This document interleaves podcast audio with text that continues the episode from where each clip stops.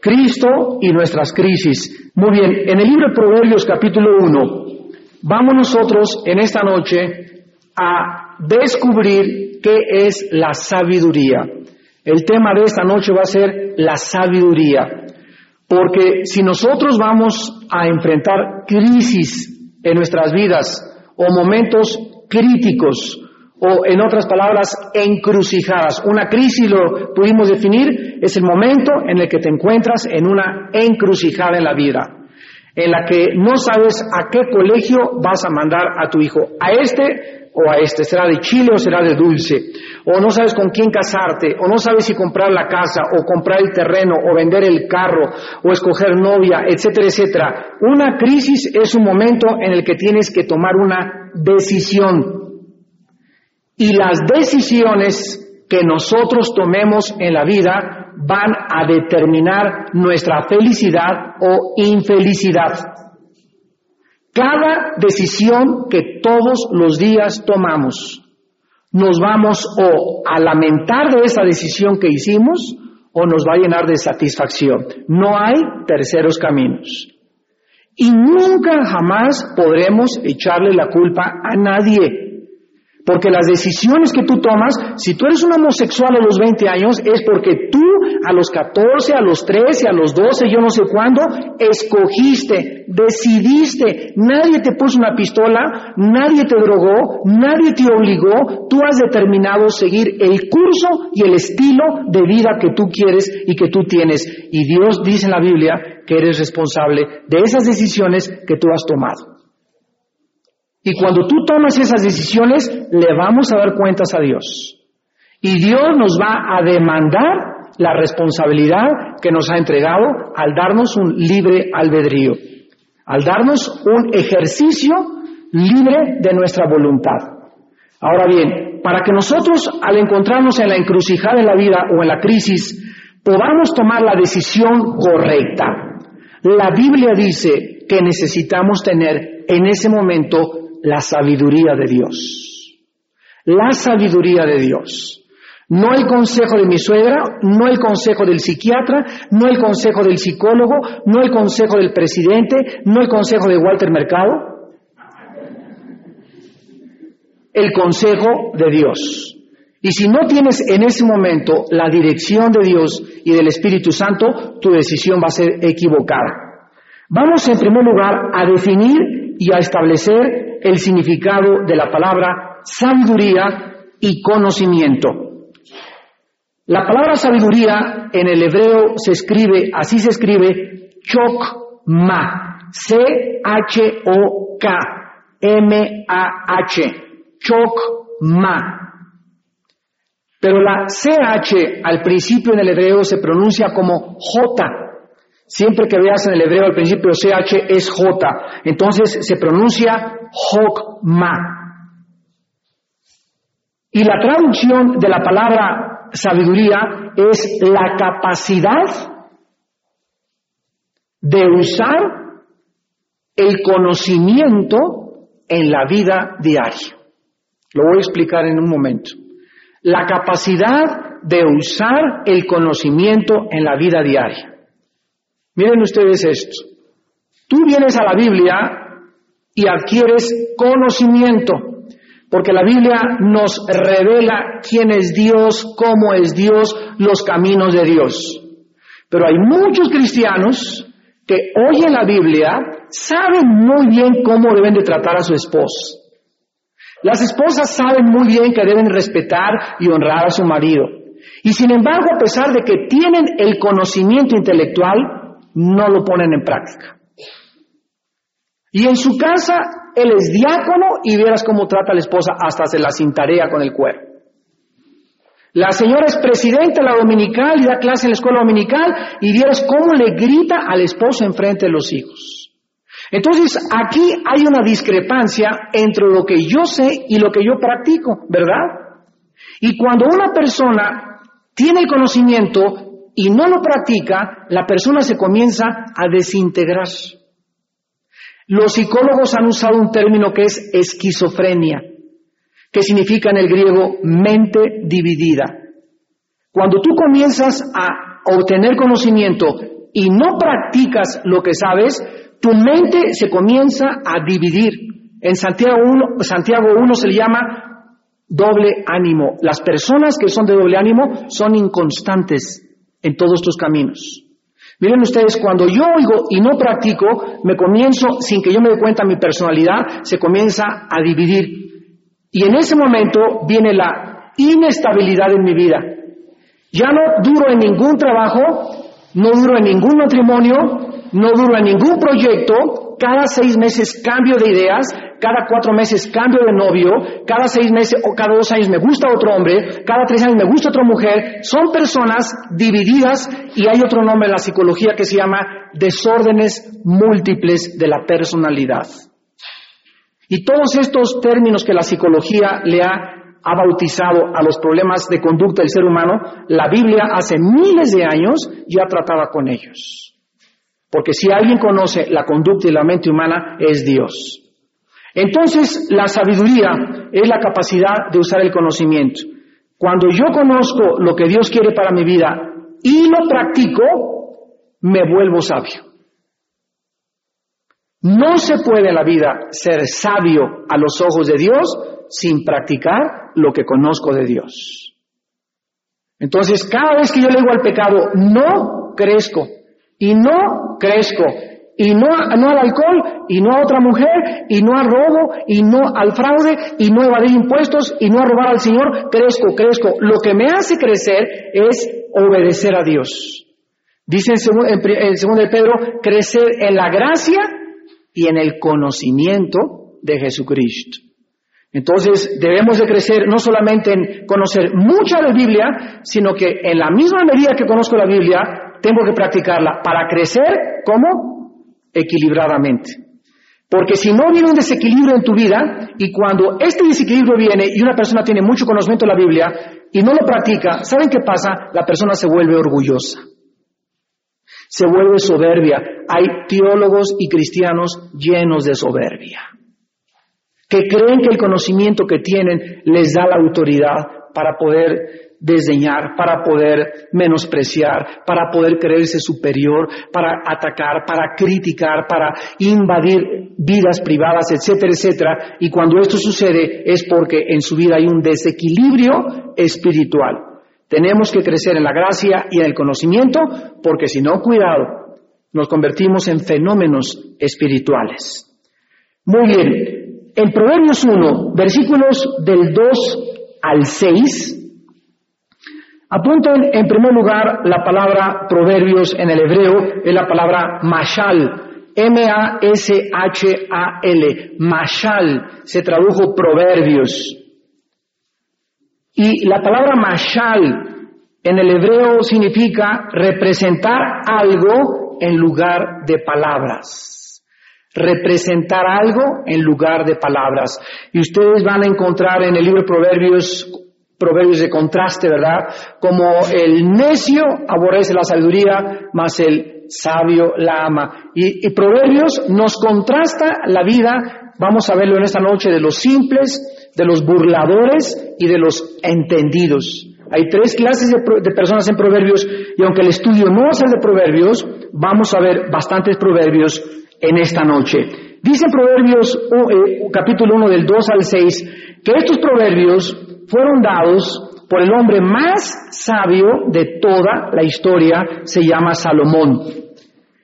Y dice la Biblia que fueron dados para llaga y sabiduría, para entender sabiduría y doctrina, para conocer razones prudentes para recibir el consejo de prudencia. Vean ustedes que la lista que encabeza las palabras que describen la sabiduría de Dios es entender.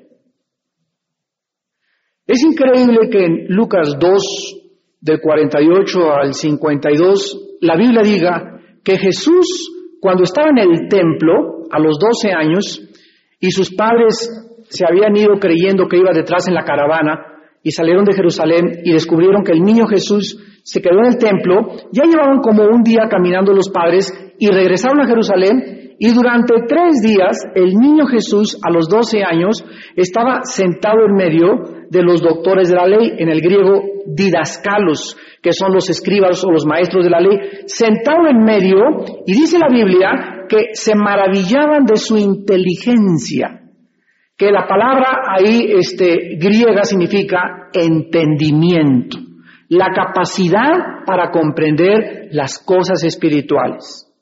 Ahora fíjense ustedes en esto, síganme con mucho cuidado.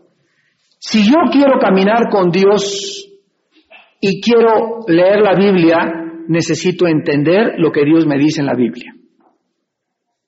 Si la Biblia me dice, Armando, el que comete adulterio es falto de entendimiento, corrompe su alma, el que tal hace heridas y vergüenza y hará Proverbios capítulo 6, 32 a 36. Yo tengo que entender, tengo que entender, no solamente obedecer ciegamente, no hagas esto, no lo voy a hacer, no. Tengo que entender por qué Dios me dice lo que me está diciendo.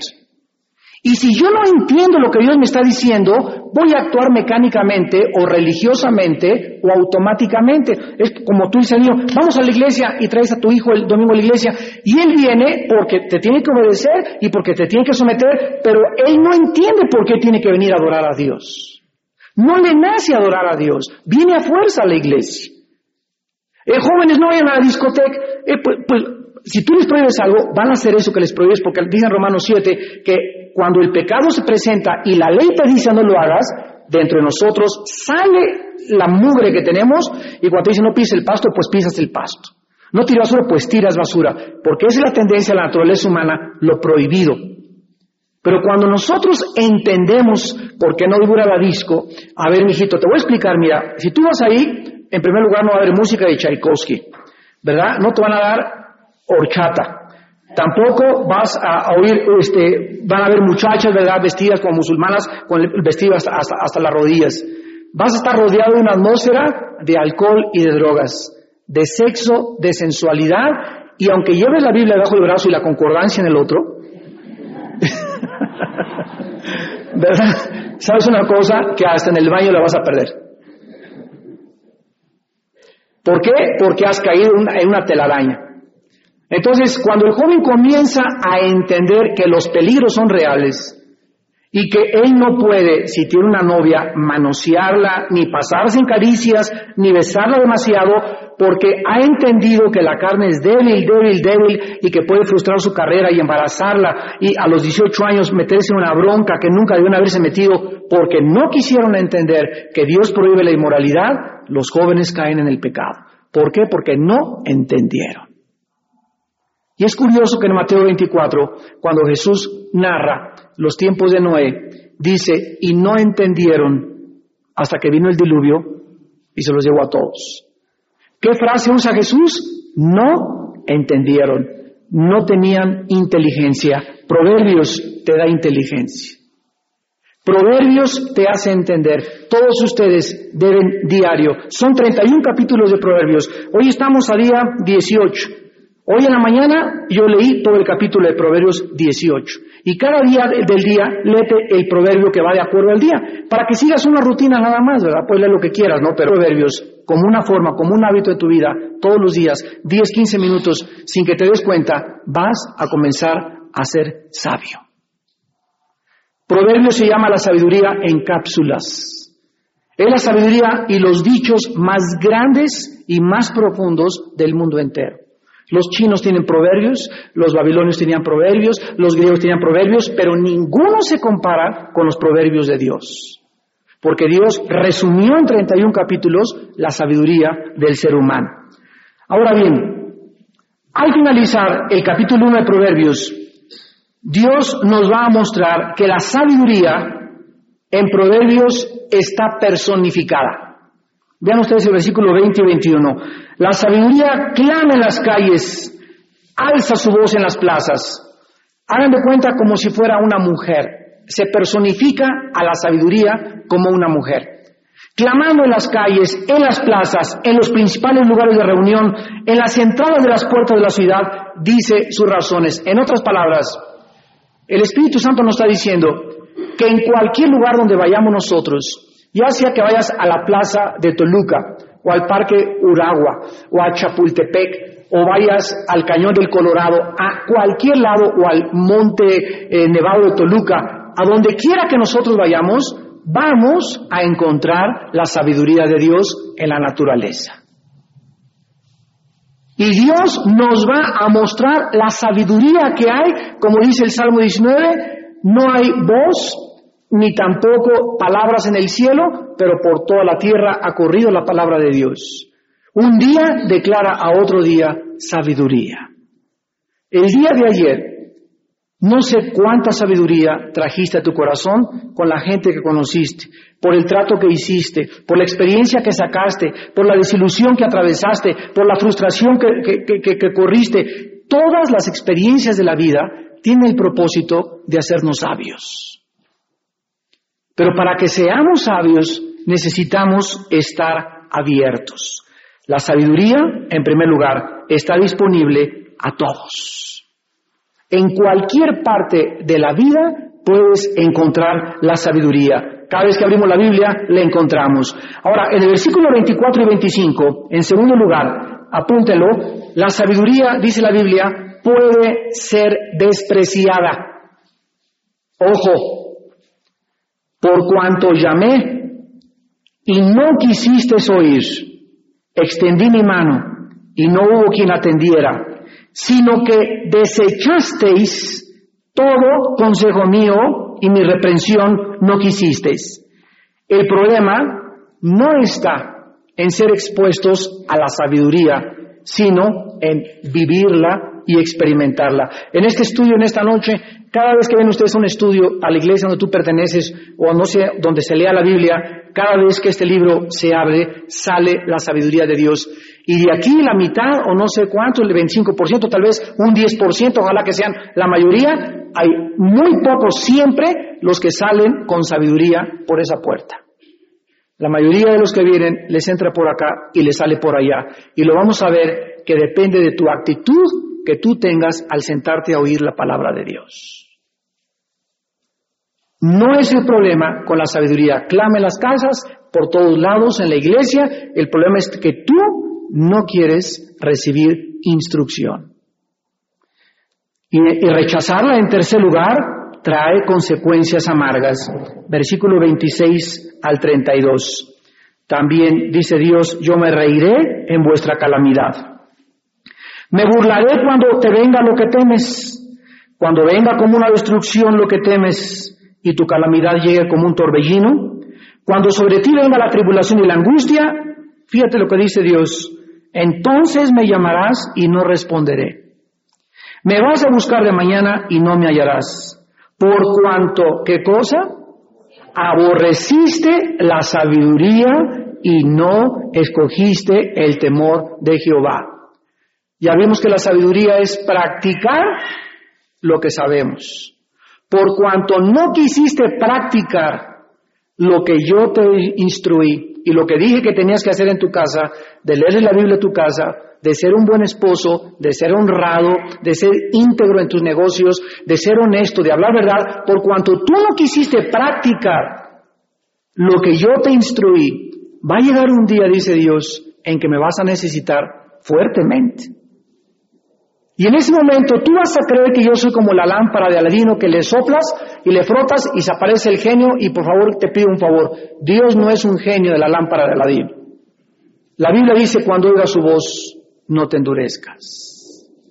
Hoy es cuando tú tienes que tomar una decisión. En este momento, en este instante, el 18 de julio del 2001 que estamos en esa predicando la palabra de Dios, estas palabras tú tienes que determinar hoy ponerlas en práctica. Y si tú no lo haces, te endureces. Y te endureces hasta que llegue el momento en que, Señor, ayúdame, salva a mi hijito, me estoy hundiendo, no tengo trabajo, tengo cáncer, tengo un hijo con sida, ayúdenme, help. Y dice Dios, los cielos se convertirán como bronce, tus oraciones subirán y rebotarán, porque hiciste algo que es muy grave y se llama burlarse de mí. Y dice la Biblia en 1 Corintios 6 que Dios no puede ser burlado. Dice en Gálatas 6 que lo que el hombre siembre, el hombre recoge. Ahora vamos a ver el versículo 22. ¿Quiénes son los que desprecian la sabiduría? Y hay tres tipos de personas, y de esto se va a tratar nuestro estudio, tres tipos de gentes pueden estar entre nosotros en esta noche, los puedes tener en tu familia, pueden ser gente de tus amistades, pero hay tres tipos de personas que se caracterizan por despreciar la sabiduría. Número uno se les llama en el versículo 22 simples. ¿Hasta cuándo, oh simples, amaréis las simples? El segundo tipo son los burladores y los burladores desearán el burlar. Y en tercer lugar, insensatos y los insensatos aborrecerán la ciencia o que significa también conocimiento. Tres tipos de personas, los simples, los burladores y los insensatos. Examinemos en primer lugar a los simples. La persona simple en la Biblia es la persona que todo se lo cree. Son, se les llama también ingenuos. Son personas muy fáciles de engañar. Le dices, anoche vi un ovni y te la creen. Se me apareció Juan Gabriel anoche y te la creen. Se me apareció Juan Diego y te la creen. Eh, es que eh, la dianética dijo que el Ron Hubbard que a la ciencia la falsú, te se la creen. Creen con los Rosacruces, creen con los Munis. Esa es la gente que es más fácil de caer en sectas y en movimientos satánicos porque se creen todo. Anoche llega una familia en el estudio en México y me traen a su hija de 20 años. Oiga, pastor, quiero que hable aquí con el novio de, mi hija. A ver, ven para acá, muchachito. Llega y lo primero que me dice, ¿y usted quién hizo pastor? O sea, con una actitud desafiante el chavo de 21 años, ¿no? ¿Y usted quién hizo pastor? ¿Lo que te importa? ¿No? Me dice, ¿por qué me contestas tan feo? ¿Por qué me preguntas tan tonto? Le digo, pregúntale al cura de tu iglesia que quién lo hizo el sacerdote, porque de acuerdo a él todos somos sacerdotes, porque él supone que era religioso y venía a agredirme a mí. Le decía Efesios 4, 11 y 12, le enseñé Hebreos 13, que Dios pone pastores, ¿verdad? Y que algún día en tu vida, cuando tienes 20, 25 años ya, tienes un llamado de Dios, y es como cualquier otra carrera, pero es la carrera más grande que una persona puede hacer, servir a Dios y dedicarse a él toda su vida. Pero venía, venía, en actitud retadora. Y lo primero que vi es que era un burlón. Lo vamos a ver cuando veamos a los burlones. se burlan de todo. Se burlan de aquellos, se creen que se la saben de todas, todas. Al papá le dicen, viejo ruco, ¿tú qué me vas a enseñar? A los maestros son los anticuados y creen que son los nuevos descubridores de América. Les llaman los colones de, de, Toluca, ¿verdad? Las personas simples tienen un peligro y está en Efesios 4:14. Estas personas tienen un peligro muy grande en la vida. Y vamos a ver también por qué son así de ingenuos. ¿Por qué son que todo lo creen, son tan fáciles de engañar. Donde va la corriente, ahí van. Dice Efesios 4:14, para que ya no seamos niños fluctuantes. Esta palabra fluctuante es muy importante porque es un término marítimo que los griegos usaban para los barcos que eran llevados por el viento de un lugar al otro un barco o un velero en el mar sin ancla, se dice en el lenguaje marítimo, está fluctuando. Entonces, Dios no quiere que nos comparemos con barcos en alta mar o con velas que son azotados por tormentas y que tu vida no tenga una ancla. Porque si tu vida no tiene una ancla, si no tienes principios, si no tienes convicciones, y dice 1 Corintios 3, 10, nadie puede poner otro fundamento que el que está puesto, que es Jesucristo. Si tú no estás parado tu vida sobre Jesucristo, si tu casa no está parada sobre Jesucristo, si tu negocio no está fundamentado en Jesucristo, no tienes ancla. Y vas a ser llevado, vas a fluctuar conforme soplen los vientos. Para que no seamos niños fluctuantes, llevados, cuidado, fíjense lo que dice, por doquiera de todo, ¿qué cosa? viento de doctrina, vientos de doctrinas, por estratagemas de hombres que para engañar emplean con astucia las artimañas del error. ¿Cuántos vientos azotan a la iglesia?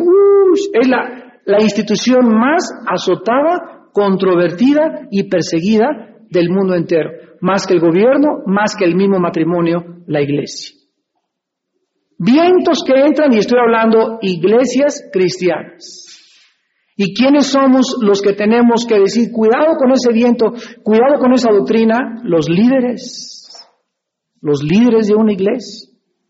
En tu casa, ¿quién va a cuidar a tus hijos de que llega tu hijo en la noche? Pues me dijo que veníamos de Chita, mi maestra, y que somos el, resultado de la evolución y que el hombre cromañón es una prueba de la evolución. Tú tienes las respuestas para que tu hijo responda a la maestra y le contradiga a la maestra la sarta de tonterías que le están enseñando. Vientos filosóficos, vientos morales. Pues me dijo el maestro que compráramos condón para usar sexo seguro, papá. Tú tienes algo para poder romper, destruir, sacar esas ideas a nuestros hijos les implantan, semillas de maldad que les implantan en la escuela. Tú tienes el conocimiento para poder limpiar a tus hijos con la palabra de Dios. Estratagema de hombres que usan con astucia las artimañas del error para desviar a los ingenuos y a los inconstantes. Y entre los simples podríamos considerar a todos los seres humanos menores de 8 o 10 años de edad. A un niño llegas y le enseñas a Buda y se hace budista. Le enseñas comunismo y lo haces comunista. Cuando Lenin, en 1917, inició la revolución bolchevique, él descubrió que si quería conquistar Rusia y el mundo, tenían que comenzar a reeducar las mentes de los niños. Y comenzaron a monopolizar todas las escuelas de Rusia y a inculcarles el paternalismo y el personalismo de la figura, como en, Irak ahorita San Hussein, por todos lados son estatuas gigantescas de Hussein, en Cuba grandísimas eh, de Castro, para que los niños crezcan con la idea de que Él es el Mesías, Él es el Salvador y su lealtad a Él es hasta la muerte. Los adoctrinan desde niños y los preparan para que puedan enfrentar al mundo y dar su vida por ellos. Y nosotros los cristianos que tenemos la verdad en Jesucristo, ¿qué estamos haciendo con nuestros hijos? ¿A dónde crees que tus hijos van a llevar cuando tengan 13, 14 años de edad y sean azotados que el condón, que el sexo seguro, que, que la minifalda, que el tatuaje? ¿Tienen tus hijos las defensas para enfrentar esto ya? Cuidado, porque los niños son simples y hay grandes que ya tienen 30, 40 años de edad y nunca maduraron y siguen siendo simples. En México les, llama, les llamamos kids babotas.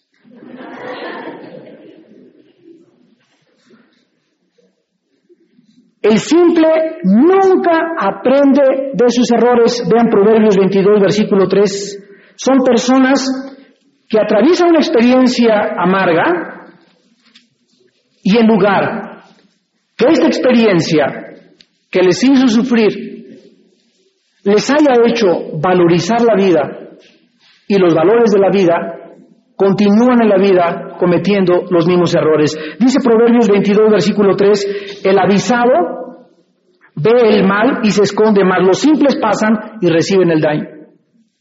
O sea, no tienen capacidad para poder visualizar que hay un peligro ahí. El simple es una muchacha que pasan y le tocan en clase, vete periquita, por aquí, por allá, y ella no puede ver que en ese carro ya llevan cervezas, ya huele a mota, ya hay chavos que no, y es tan simple que cree que, que, no le va a pasar nada, y al momento subirse al carro con esos muchachos, esa muchacha ya perdió todo. Pasan y se llevan el daño. No pueden ver el peligro.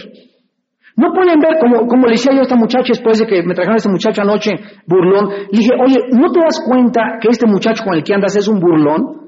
Tú eres cristiano, tú tienes 10 años oyendo la palabra de Dios, ¿no lo has visto, no has discernido su corazón? Que es un muchacho burlón, lleno de soberbia a los 21 años de edad, que cree que es el rey de Roma.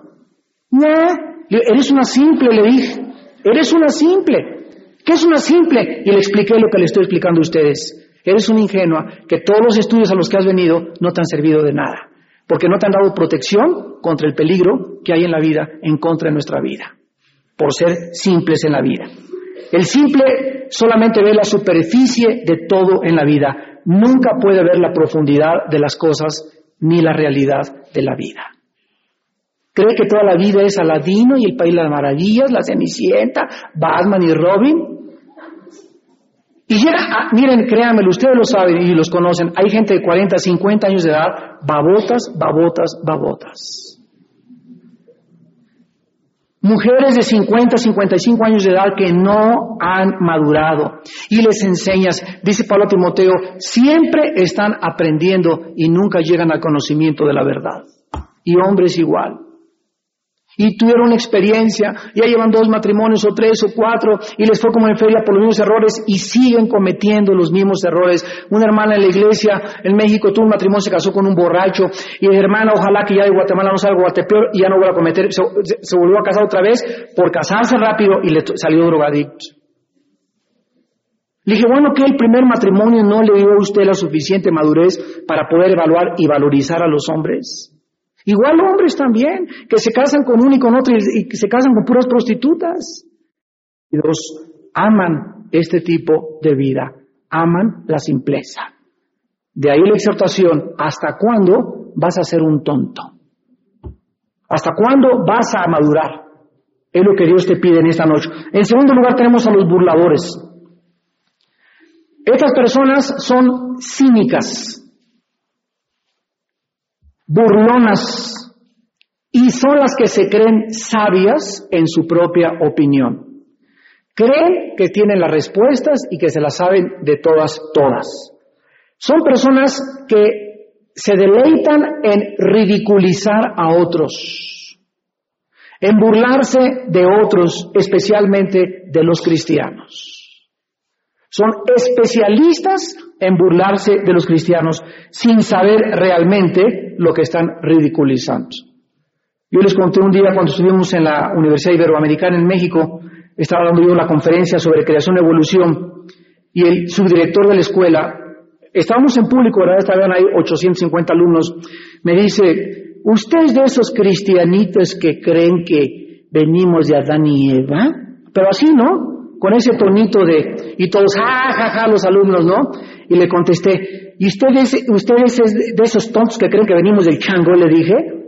Me dice, ¿por qué? Demuéstrame lo que no venimos del chango. Le dije, ¿usted cree que por un accidente un hombre nació y produjo un chango o un chango nació un accidente? Por otro accidente se formó una changa con órganos reproductores femeninos y por, por un tercer accidente nació un changuito. O sea, somos dos accidentes en medio de un accidente. Le dije, usted es más tonto que yo. Porque yo le demuestro científicamente y genéticamente, y se quedó con los ojos así, que venimos de una pareja humana. Le dije, los cuatro gases que forman la Tierra y los 17 elementos químicos que tiene la Tierra son los 17 elementos químicos, flúor, yodo, azufre, magnesio, etcétera, etcétera, que forman el cuerpo humano y los cuatro gases que forman el cuerpo humano. Eche ese, trompo a la uña. Cuando Dios saca de Adán a Eva, la saca del material genético de Adán y no la saca a Adán del material genético de Eva. ¿Por qué? Porque el hombre tiene dos cromosomas, XY sexualmente, y la mujer tiene XX. Si Dios hubiera sacado del material genético a Eva, hubiera sido una raza híbrida. Y la genética ahora lo prueba, que gracias al cromosoma YX que el hombre tiene, pudo Dios formar del material genético de la mujer, del hombre a la mujer. Entonces, si quieren pruebas científicas, hay más pruebas científicas de la creación que de la evolución. ¿Por qué, por, qué cree la gente en la evolución? Porque no tienen otra opción. Como para que sea científico tiene que ser repetitivo y experimental, no pueden demostrar cuándo comenzó todo y cómo comenzó todo. Es increíble que digan que, lo perfecto y el diseño y, la maravilla del universo se haya formado de algo que no, que no tenía vida. Nunca de la no vida ha surgido la vida. Y si la vida comenzó con algo, la pregunta a ellos es ¿quién inició esa vida? ¿De dónde salió? Si crees que es un protozoario donde salió todo ¿quién hizo ese protozoario? Entonces nos damos cuenta que cuando comienzan a profesar sabios, se hacen necios como dice Romanos 1, 21 y 22. Profesando ser sabios, la gente se ha vuelto necia. Y óiganlo, son los maestros de la universidad. Y tiene doctorado en filosofía el señor. Y es doctorado físico-matemático en ciencias. Y es de la Universidad de Harvard. Y como tiene esos doctorados y esos títulos académicos que lo respaldan, la gente, eh, tiene que ser verdad. Todos se lo creen. ¿Por qué? Porque lo está diciendo un doctorado en filosofía y letras.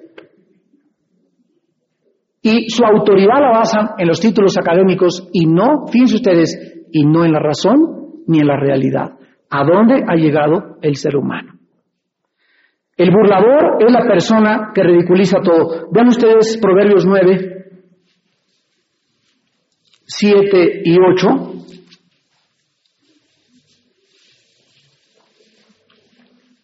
Proverbios 9 del 7 al 8 dice, el que corrige al escarnecedor. La palabra escarnecedor es la misma.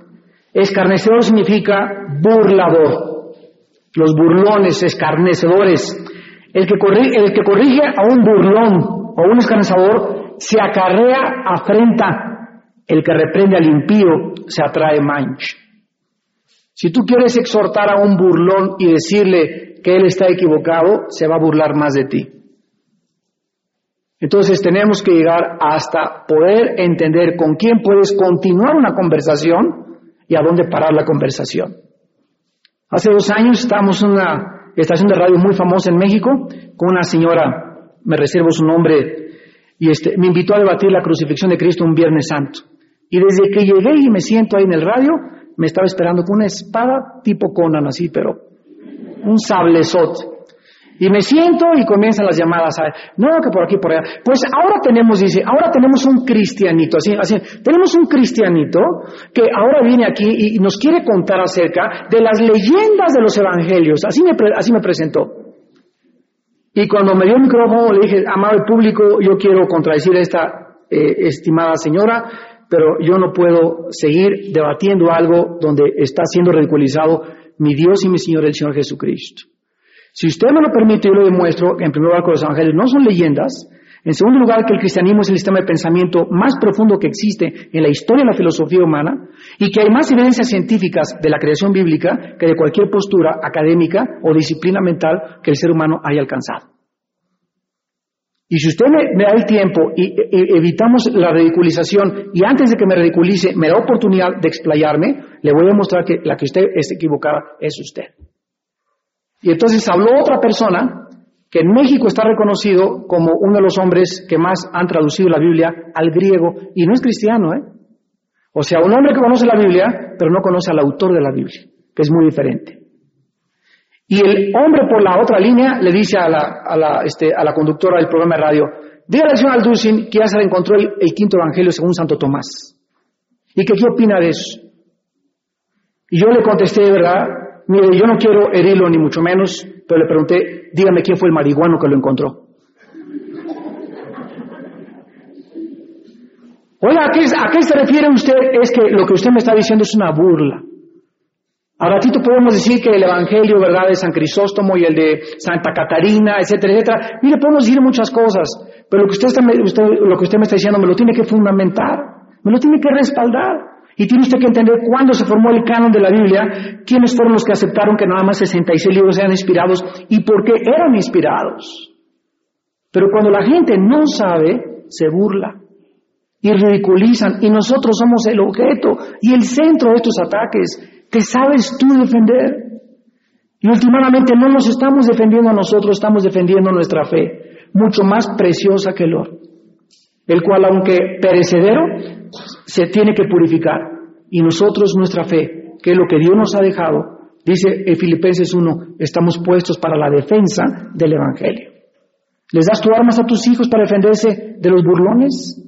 Dice en 2 de Pedro 3, del 3 al 5, que en los últimos tiempos vendrán burladores, más que en cualquier otra época, que comenzarán a burlarse de la venida de Jesucristo. A ver, ¿cuándo ha venido Jesucristo? El otro día un señor que dijo en, la televisión, es que siempre ha habido guerras. esos cristianos apocalípticos que dicen que el mundo se acaba después del 2000. Siempre ha habido guerras, siempre ha habido terremotos, siempre ha habido... El mundo está como está, y vamos a entrar a la época de oro, la época de acuario. El mundo va a prosperar, la nueva era, bla, bla, bla, bla, bla, bla, bla, bla, bla, bla, bla.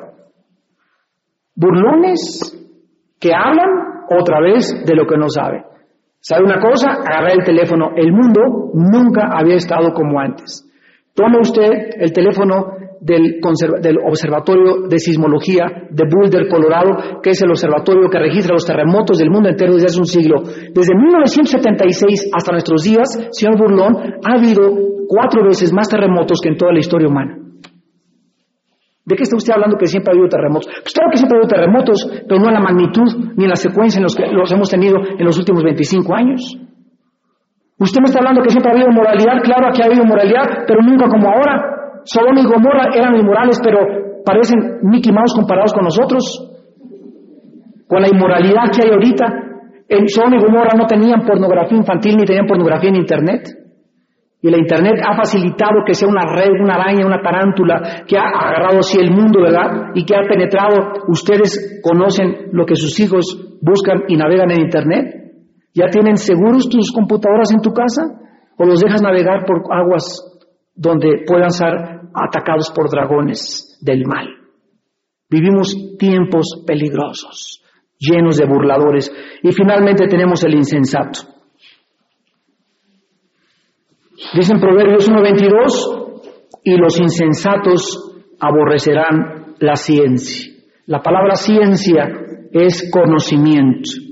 La característica de los insensatos es que son personas que no quieren el conocimiento de la verdad. Regularmente, cuando nosotros pensamos de manera superficial y oímos una persona, es un insensato, Creemos que simplemente es una persona tonta, ¿verdad?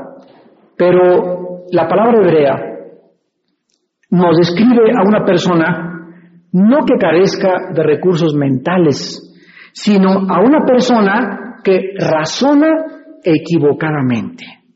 Este es el insensato. Una persona que razona equivocadamente.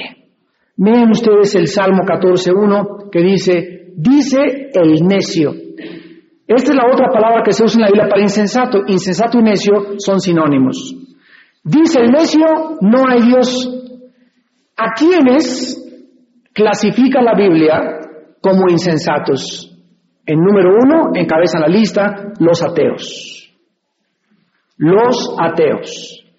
Los ateos son personas que aunque se han jactado de ser científicos y filósofos, no han razonado, esto es increíble ¿eh? lo que le estoy diciendo, no han razonado, o sea, ellos se han jactado que por la razón no pueden creer en un Dios, pero el razonamiento que están usando no es el razonamiento correcto para concluir que no existe Dios.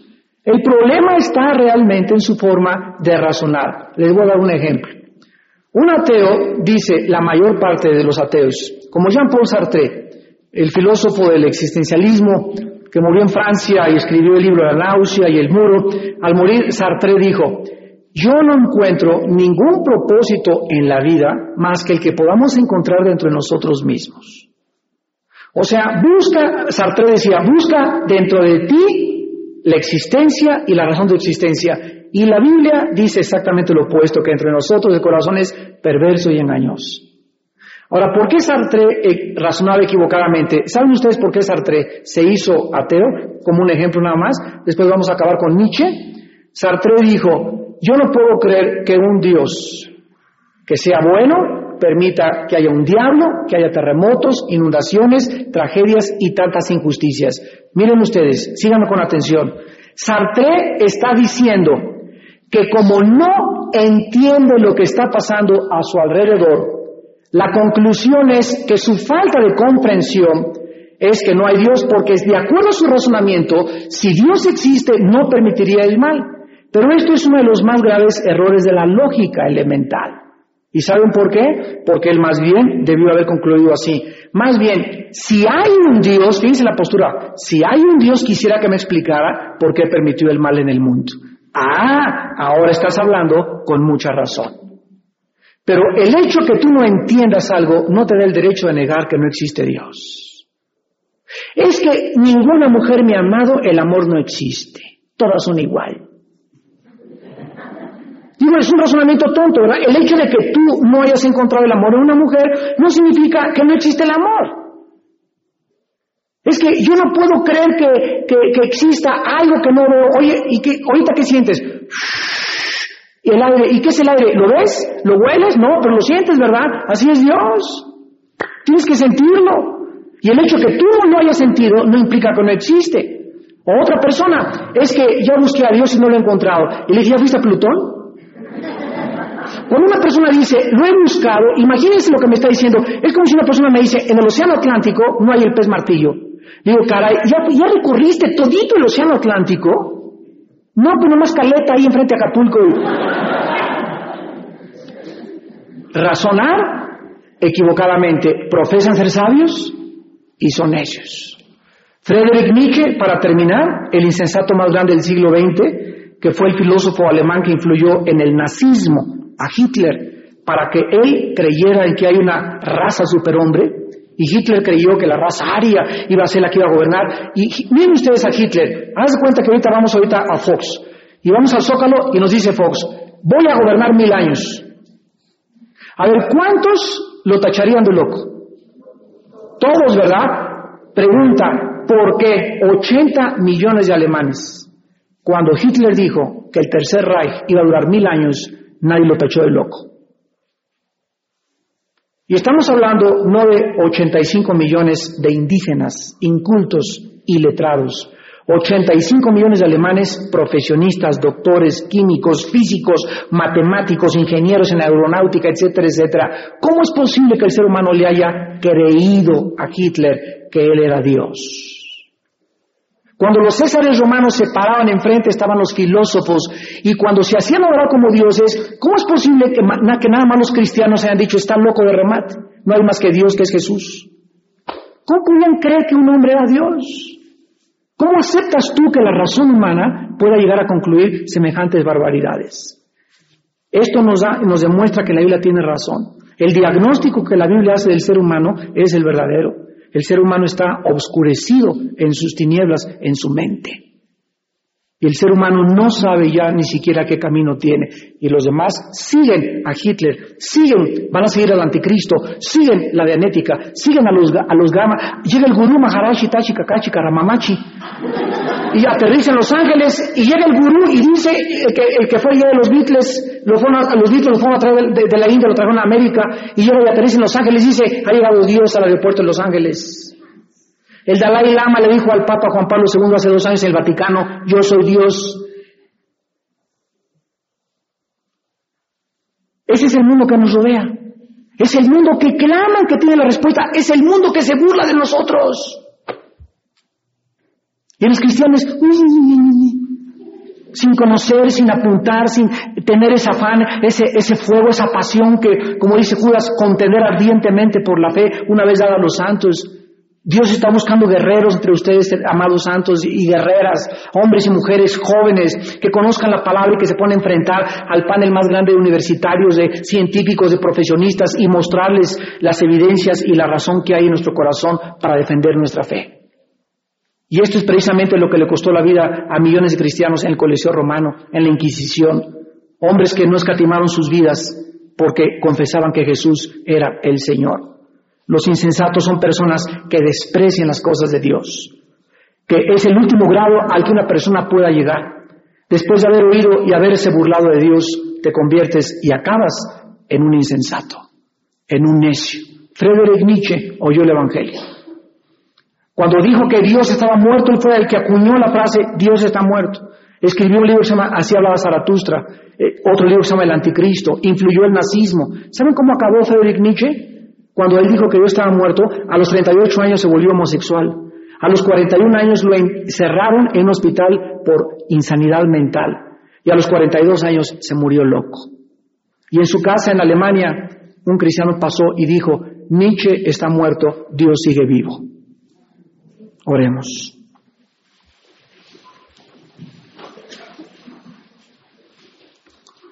Padre, te damos gracias porque quieres que seamos entendidos que conozcamos tus razones que son prudentes, que recibamos tu consejo, Señor, juicio, justicia y rectitud, para que los simples se hagan sagaces, los jóvenes sean entendidos y los sabios aumenten su saber. Oye, hijo mío, dice el Señor, y recibe mis palabras. Guarda mis mandamientos dentro de ti. Porque la largura de días y años de vida y paz te aumentarán. Nunca, nunca se aparten de ti la misericordia y la verdad. Átalas a tu cuello, escríbelas en la tabla de tu corazón. Fíate de tu Señor de todo tu corazón y no te apoyes en tu propia prudencia. Reconócelo en todos tus caminos y Él enderezará tus veredas. No seas sabio en tu propia opinión. Teme a Dios y apártate del mal, porque será medicina para tu cuerpo y refrigerio para tus huesos. Dios da la sabiduría y de su boca viene el conocimiento y la inteligencia. Él provee de sana sabiduría a los rectos. Él es escudo a los que caminan rectamente. Cuando la sabiduría entre a tu corazón y tu conocimiento fuera el que yo te doy, entonces te libraré del mal camino. De los hombres que hablan perversidades, que dejan los caminos derechos para burlarse de ti, porque andan en sendas tenebrosas, son personas que se alegran haciendo el mal, se huelgan en las perversidades del vicio, sus veredas son torcidas y torcidos tus caminos. Pero yo te voy a librar a ti, porque los rectos habitarán la tierra y los perfectos permanecerán en ella. Señor, te damos gracias por Proverbios 2 y Proverbios capítulo 3, por tu santa sabiduría y palabra. Te pedimos, Señor, que en el mundo que vivimos de tantas tinieblas filosóficas y morales, recordemos que nosotros somos la luz. Y que si hay alguna luz que la gente pueda ver, no va a ser en la psicología, ni en la astrología, ni en la ciencia, ni en la filosofía, sino en la persona de tu Hijo Jesucristo. Yo soy la luz del mundo, dijo Jesús, y el que me sigue no andará en tinieblas. Yo soy el camino, la verdad y la vida. Nadie va al Padre sino por mí. Y yo revelo al Padre y a aquellos a quienes el Padre les agrade que yo pueda mostrarles la verdad. Señor Jesús, te damos gracias por tu vida en la cruz, por tu sangre que derramaste en nuestro lugar en el Calvario y por el Espíritu Santo que nos guía a toda la verdad. Que nuestras vidas sigan siendo íntegras delante de ti, Señor. Que podamos vivir una vida de santidad, de estabilidad mental, de paz, de seguridad y de propósito en la vida, porque estas cosas provienen de un Dios que bendice a sus hijos que le obedecen y guardan su palabra. En tu nombre oramos, bendito Señor Jesús, y te damos gracias por este estudio. Amén.